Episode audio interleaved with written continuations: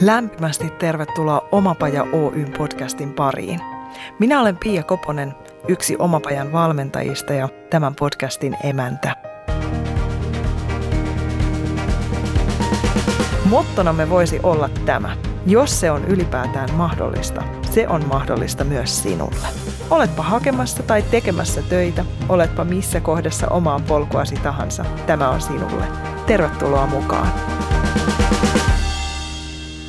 Kutkuttaako sinua ajatus menemisestä kohti oman näköistä elämää ja unelmiesi toteuttamista? Siitäkin huolimatta, että se olisi pelottavaa ja hetkittäin jopa epämukavaa. Tänään vieraanani on ihminen, joka on tehnyt niin tietoisesti jo useita vuosia. Hänen sivuiltaan löytyy muun muassa tällaiset kysymykset. Kaipaatko elämääsi jotain uutta, jotain muutosta, mutta et tiedä vielä mitä? Tai kaipaatko rohkaisua muutokseen, jonka haluat tehdä? No moni aiemmistakin vieraistani on kannustanut olemaan rohkea ja menemään pelkojaan päin, mutta miten se tapahtuu käytännössä? Miten oppaiden ja gurujen oppien jalkautus omaan elämään oikein tehdään? Ja millaisia haasteita matkan varrella saattaa tulla eteen? Miten tehdä niitä rohkeita valintoja ja mistä löytää tarvittavaa rohkeutta niiden tekemiseen? Vai onko kyse sittenkin jostain aivan muusta kuin rohkeuden puuttumisesta? Ja tarvitseeko lopulta aina edes olla niin hurjan rohkea? Vieraanani on rohkaisija, kirjoittaja, puhuja Virpi Haavisto. Tervetuloa. Kiitos Pia. Kiitos kun sain tulla vieraaksi. Tämä on aivan mahtava tilanne tässä nyt meillä jutella näistä rohkeista asioista ja pelkoja kohti menemisestä, joka on mulle semmoinen tosi tärkeä oma henkilökohtainen aihe. Ja ihanaa, että tulit. Mä otin tämän vuoden kantavaksi teemaksi unelmat, oman näköisen elämän elämisen ja ajatuksen siitä, että millaista se olisi elää täysillä unelmatyössään, joten kysytään heti. Elätkö sinä tällä hetkellä omaa unelmaelämääsi? Kyllä mä koen eläväni, kyllä. Voin sanoa, että elän unelmaelämää. Unelmiahan on edelleen ja niitä tavoittelen, mutta koska tässä ollaan matkalla koko ajan, niin silti koen, että elän jo sitä unelmaa, koska elämässäni on niitä elementtejä, joita minun elämässäni olisi siitä huolimatta, että tavoittaisin ne unelmat, mitä yritän saavuttaa. Ja ehkä ne elementit on just se, mikä tekee omasta elämästä sen unelmaelämän. Et mulla on aikaa itselle, mulla on aikaa läheisille ja mulla on innostavia asioita elämässä. Ja pystyn huolehtimaan itsestäni ja läheisistäni, että on voimavaroja toimia.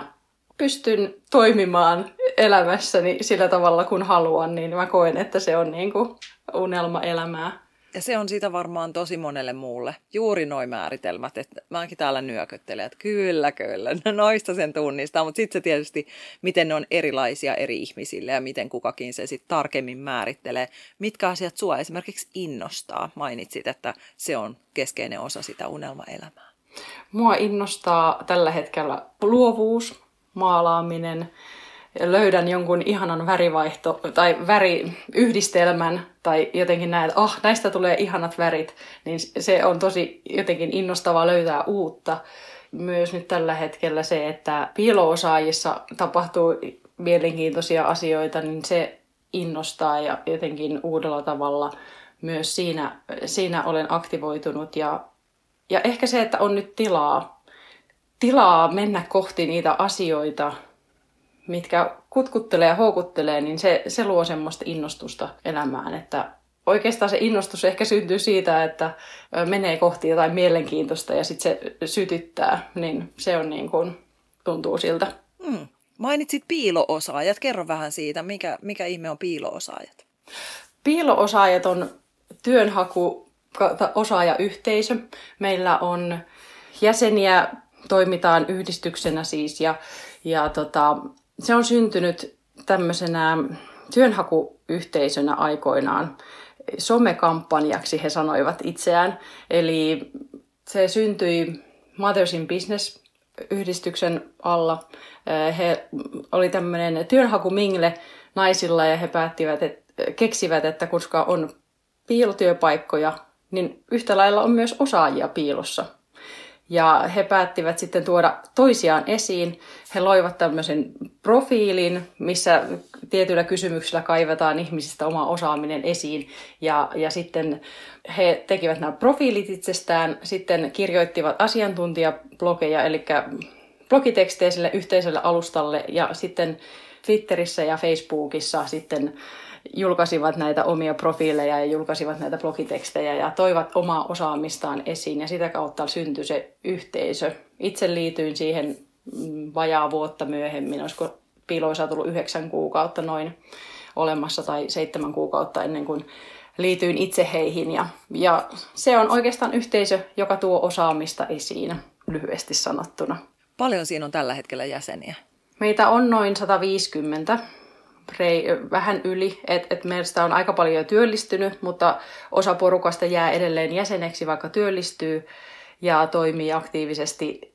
Osa myös edelleen yhdistyksen toiminnassa mukana työllistymisestä huolimatta, että on ilo auttaa muita työnhakijoita saamaan sen, mitä he haluavat. Että se itse asiassa on itselläkin semmoinen merkittävä tekijä siinä, että haluan auttaa muita työnhakijoita siinä tilanteessa, missä itse on ollut aikoinaan. Ja itse sain niin paljon apua silloin piilo-osaajilta, kun itse olin työnhaussa ja menin kohti pelottavia asioita, niin se oli itselleni merkittävä yhteisö, että jäin.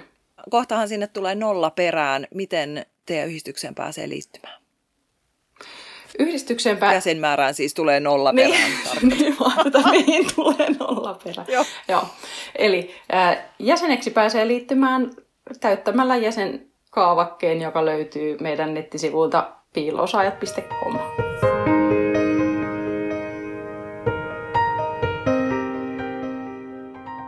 Miten sun urapolku on rakentunut? Miten sä oot päätynyt tohon? Joku työttömyysjakso siellä on ollut ja mitä kaikkea muuta? Joo, siellä on ollut useampikin työttömyysjakso, että jos ajattelee tätä mun urapolkua, mikä on lähtenyt sieltä, kun opiskelin tietojenkäsittelyn tradenomiksi, niin valmistuin 2002 työttömäksi. En saanut heti töitä ja olin työttömänä 1,5 vuotta, kunnes sitten menin opiskelemaan lisää.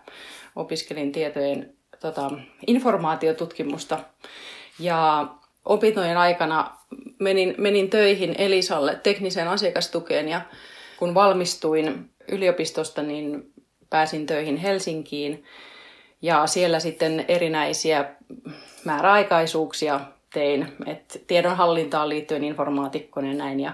Mutta sitten tuli perheellisäystä, enkä voinut oikeastaan enää sitten käydä Helsingissä, niin sitten etsin Tampereelta töitä ja päädyin sitten uudestaan IT-alalle, eli tekniseen tukeen, tällä kertaa sitten Fujitsulle. Ja sieltä sitten jäin taas työttömäksi, kun oli YT-neuvottelut ja olin jäävässä äitiyslomalle joka tapauksessa, niin sitten jäin työttömäksi siinä kohtaa taas. Ja jotenkin siinä vaiheessa ajattelin, että nyt täytyy tehdä asioita eri tavalla, että jotenkin se työnhaku ei ollut tyydyttävää tai jotenkin en ollut saanut sellaista työpaikkaa, mistä tuntuu, että tämä olisi niin kuin se, mitä mä haluan tehdä. Ja sitten kun mä olin kuunnellut muun muassa Jari Sarasvuon oppeja siitä, että miten kannattaa toimia ylipäätään elämässä, ja sitten kun siellä viisauksia, mitä hän siellä kertoi, ei omiaan, mutta muiden, mutta olikohan se Einstein, joka sanoi, että hullu on se, joka tekee asioita samalla tavalla ja odottaa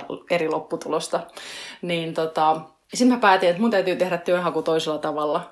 Et siinä kohtaa mä ehkä keksin sit sen, että okei, mikä on mun mielestä pelottavinta, mitä voi työnhaussa tehdä.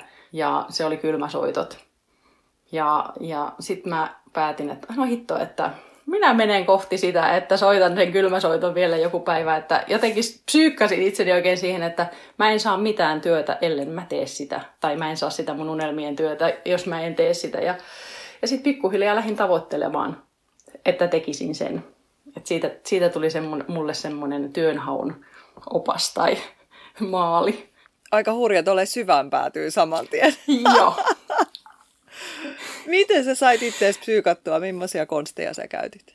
Tietenkin se, että motivaatio oli kohdillaan, että mä tarvitsin niin sanotusti parempaa työtä. Mulla oli henkilökohtaisessa elämässä avioliitto kariutumassa ja sitten se, että perheestä huolehtiminen myös niin kuin yksin, että pystyisin asumaan ja elättämään omalta osaltani pojat ja näin sitten ajattelin, että mun täytyy saada parempi palkkainen työ ja parempi palkkainen työ tarkoittaa yleensä enemmän vastuuta ja mä koin hyvin vahvasti, että musta on siihen ja mä uskoin itseeni, että mä uskoin sitä, että kun Sarasvuo sanoi, että usko itseesi, niin muutkin uskoo tai että kerro itsestäsi parempaa tarinaa, niin mä aloin itselleni sitten kertoa mielessäni omaa parempaa tarinaa itsestäni, että mä en enää uskonut niitä negatiivisia ajatuksia itsestäni pikkuhiljaa. Se ei tietenkään tapahtunut automaattisesti ja heti, vaan se oli pitkä prosessi, mutta siinä sitten kun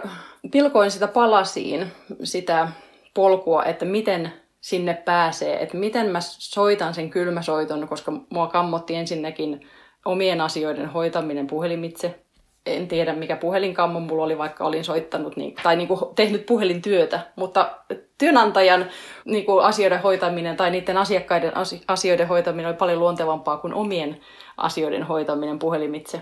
Ja sitten myös tunnistin sen, että mä en itse asiassa uskalla kauheasti jutella tuntemattomille ihmisille, että ne jotenkin pelotti mua ehkä se ajatus siitä, että mitä nuo ihmiset musta ajattelee, mä en tiedä. Kun mä en tunne niitä, niin mä en tiedä, mitä ne musta ajattelee. Ja sit se mielen tarina on helposti sitä, että ne ajattelee musta jotain pahaa, että mä oon niinku huono ja epäpätevä ja ne on kuitenkin parempia kuin minä.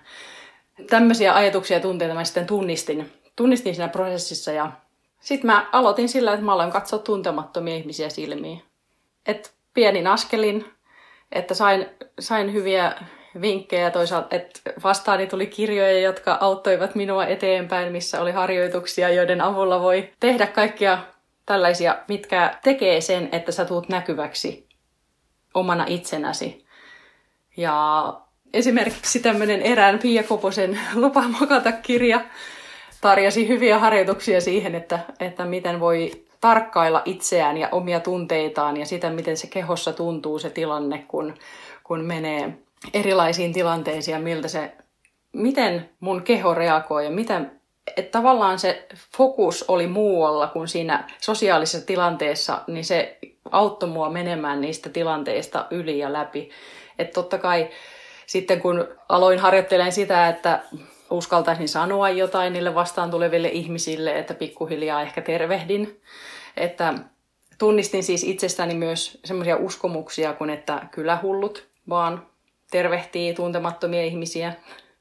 Ja toinen oli myös, kylähullusta tuli mieleen, että kylähullut kerää roskia, että pitää ympäristöä siisteen, että ne on vaan kylähulluja, jotka tekee sitä. Ja itse asiassa itselle se oli muuten yksi semmoinen harjoitus kanssa, mitä tein, että mä opettelin keräämään niitä roskia niin, että joku näkee. Et ensin se oli just sitä lenkkipoluilla luikkimista ja sillä, että eihän kukaan nyt näe, kun mä täällä näitä roskia kerään. Mutta sitten pikkuhiljaa, kun siihen siedättyy, siihen niin kuin tottuu siihen ajatukseen, että joku voi nähdä, kun mä teen tätä, niin sitä pystyy tekemään myös silloin, kun joku näki. Ja tavallaan voittajafiilis tuli kerran, kun poimin roskan yhden ihmisen jaloista, joka seisoi roskiksen vieressä, niin se oli sellainen voittajaolo. En kyllä uskaltanut katsoa tätä ihmistä silmiin sillä hetkellä, mutta ehkä nykypäivänä uskaltaisin jo katsoa myös silmiin siinä hetkessä. Mutta ihan tällaisilla pienillä harjoituksilla ja just sitä, että tietoisesti harjoittelin sitä, että menin sinne marketin hyllyjen väliin ja nostin kädet ylös. Ja tutkin itsessäni sitä, että mitä jos joku näkee, mitä mä ajattelen itse, että miltä tämä tuntuu. Ja, että se auttaa tosi paljon itseä siedettymään, kun harjoittelen niitä tilanteita ensin yksin. Ja sitten kun menee siihen sosiaaliseen tilanteeseen, niin sä pystyt paremmin olemaan siinä tilanteessa jotenkin tilanteen herrana, kun sä keskityt tavallaan siihen omaan reaktioon, omaan kehoon, etkä keskity siihen, että mitähän toi toinen musta ajattelee. Ja samalla sitten sä pystyt myös puhumaan ja toimimaan, kun et halvaannu siitä jähmetit tai pakene reaktiosta, mikä kehoon tulee silloin, kun pelko astuu esiin tai se häpeä tai mitä muut minusta ajattelevat kela. Just näin, toistojen kautta kehomielen uudelleen ohjelmointia ja sä hienosti avaat sen, että että kun maailmahan on pullollaan näitä self-help-oppaita ja neuvojia riittää aiheeseen kuin aiheeseen, mutta mikään ei muutu, ellei itse muuta jotain, jos ei oikeasti tee niitä harjoituksia. No voin paljastaa siinä meikäläisen kirjassa on aika monta painovirhettä jäänyt sinne, että sieltä voi katsoa kuinka monta kertaa on ollut lupa mokata. Mutta yksi suurimmista on se, että siellä on siis yksi harjoitus, josta puuttuu puolet. Ja kukaan ei ole antanut mulle siitä palautetta. Siinä jää kokonaan se niin kuin yksi laisi pois, että se koko harjoituksen niin kuin pihvi on pois. Ja sitten olen niin kuin miettinyt sitä, että onko maailmassa ketään, kuka on oikeasti tehnyt näitä harjoituksia? Mutta on. Sä oot oikeasti ottanut sieltä itsellesi ja vienyt niitä arkeen. Kyllä. En ole kaikkia tehnyt, mutta... Niin, et ole varmaan just sitä, mistä niin, se... Joo. Missä tämä puutoskohta on. Joo, voi olla. Tarvitaanko me siihen rinnalle kulkijoita itse asiassa? Riittääkö se, että katsoo kirjasta just harkan ja lähtee tekemään ja testaamaan? Tarvitaanko me niitä ihmisiä, jotka mahdollisesti koutsaa siinä rinnalla? Kyllä ja ei. Et jos on tosi motivoitunut, niin ne pystyy ne kirjastakin hankkimaan ne, tai ottamaan kirjoista ne opit ja viedä käytäntöön. Et sitten se auttaa, että siinä on joku rinnalla kulkija tai ainakin suunnannäyttäjä tai joku, jos ei ihan itse, jos ei niin kuin keksi sitä, että miten mä voisin soveltaa näitä harjoituksia tai miten tämä voisi auttaa mua tai ei jotenkin näe sitä yhteyttä, niin sitten voi olla, että ei ole vielä niin kuin selvillä se, että mihin sitä apua oikeastaan tarvii, niin silloin voi olla hyväksi jutella jonkun kanssa, joka tietää, on ottanut selvää näistä asioista ja vaikka kokeillut itseensä näitä keinoja, niin tällainen rinnalla kulkija voi olla ihan hyvä ajatus tai suunnannäyttäjä, että miten sinne sisäänpäin käännytään ja miten sitä omaa kehoa voi tarkkailla, millaisilla harjoituksilla itse täytyy mennä eteenpäin. Et mullahan hyvin voimakkaasti oli toi just se, että mulla oli ulospäin se, että ulkoinen maailma oli mulle se pelottavampi kuin sitten ehkä se sisäinen maailma.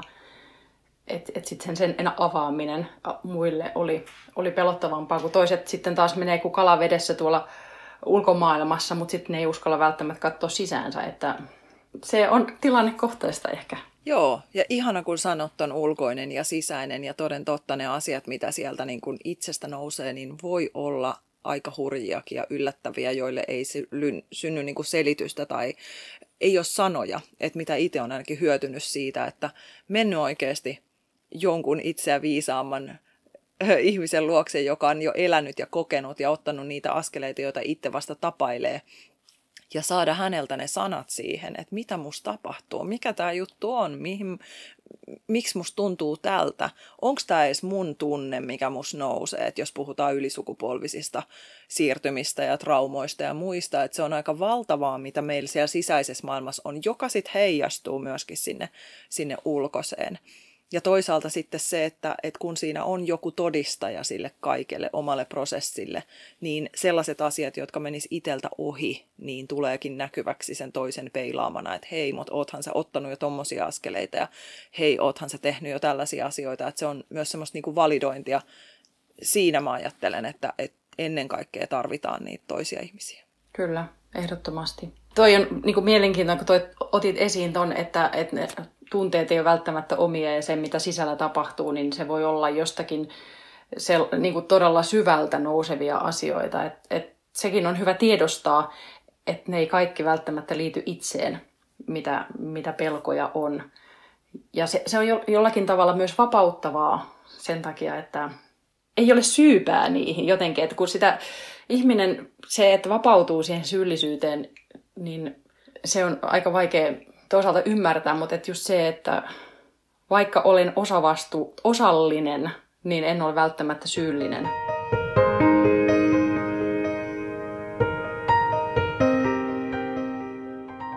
Aikaisemmissa viestittelyissä totesit, että sä haluat romuttaa illuusioita sen väliltä, miten ihminen kokee itsensä ja toisaalta miten muut hänet näkevät. Mistä tämä aihe sulla nousee? Se nousee siitä, että me ei olla sitä, mitä me näytetään ulkopuolelle. tai muut ihmiset ei ole välttämättä sitä, mitä ne näyttävät itsestään. Et kun se minuus on tietynlainen illuusio ja kun oppii tuntemaan itsensä, niin oppii tuntemaan myös toisen ihmisen siinä niin kuin ihmisyyden tasolla. Että ymmärtää, että me ollaan loppujen lopuksi kaikki pohjimmiltamme samasta rakennusaineesta ja me tunnetaan asioita ja ajatellaan tietyillä tavoilla. Että totta kai on semmoista vaihtuvuutta, henkilökohtaisia juttuja, mutta et syvällä sisimmässä me olemme samanlaisia. Me kaipaamme nähdyksi tulemista, hyväksytyksi tulemista, kaipaamme rakkautta ja illuusio siitä, miltä joku näyttää, kun se ei ole aito, niin se tavallaan estää meiltä sen rakkauden ja hyväksytyksi tulemisen ja nähdyksi tulemisen tunteen. Niin se illuusion rikkominen on sen takia tärkeää, että uskaltaa näyttää sen aidon itsensä, jotta voi tuntea tulevansa rakastetuksi ja hyväksytyksi juuri sellaisena kuin on.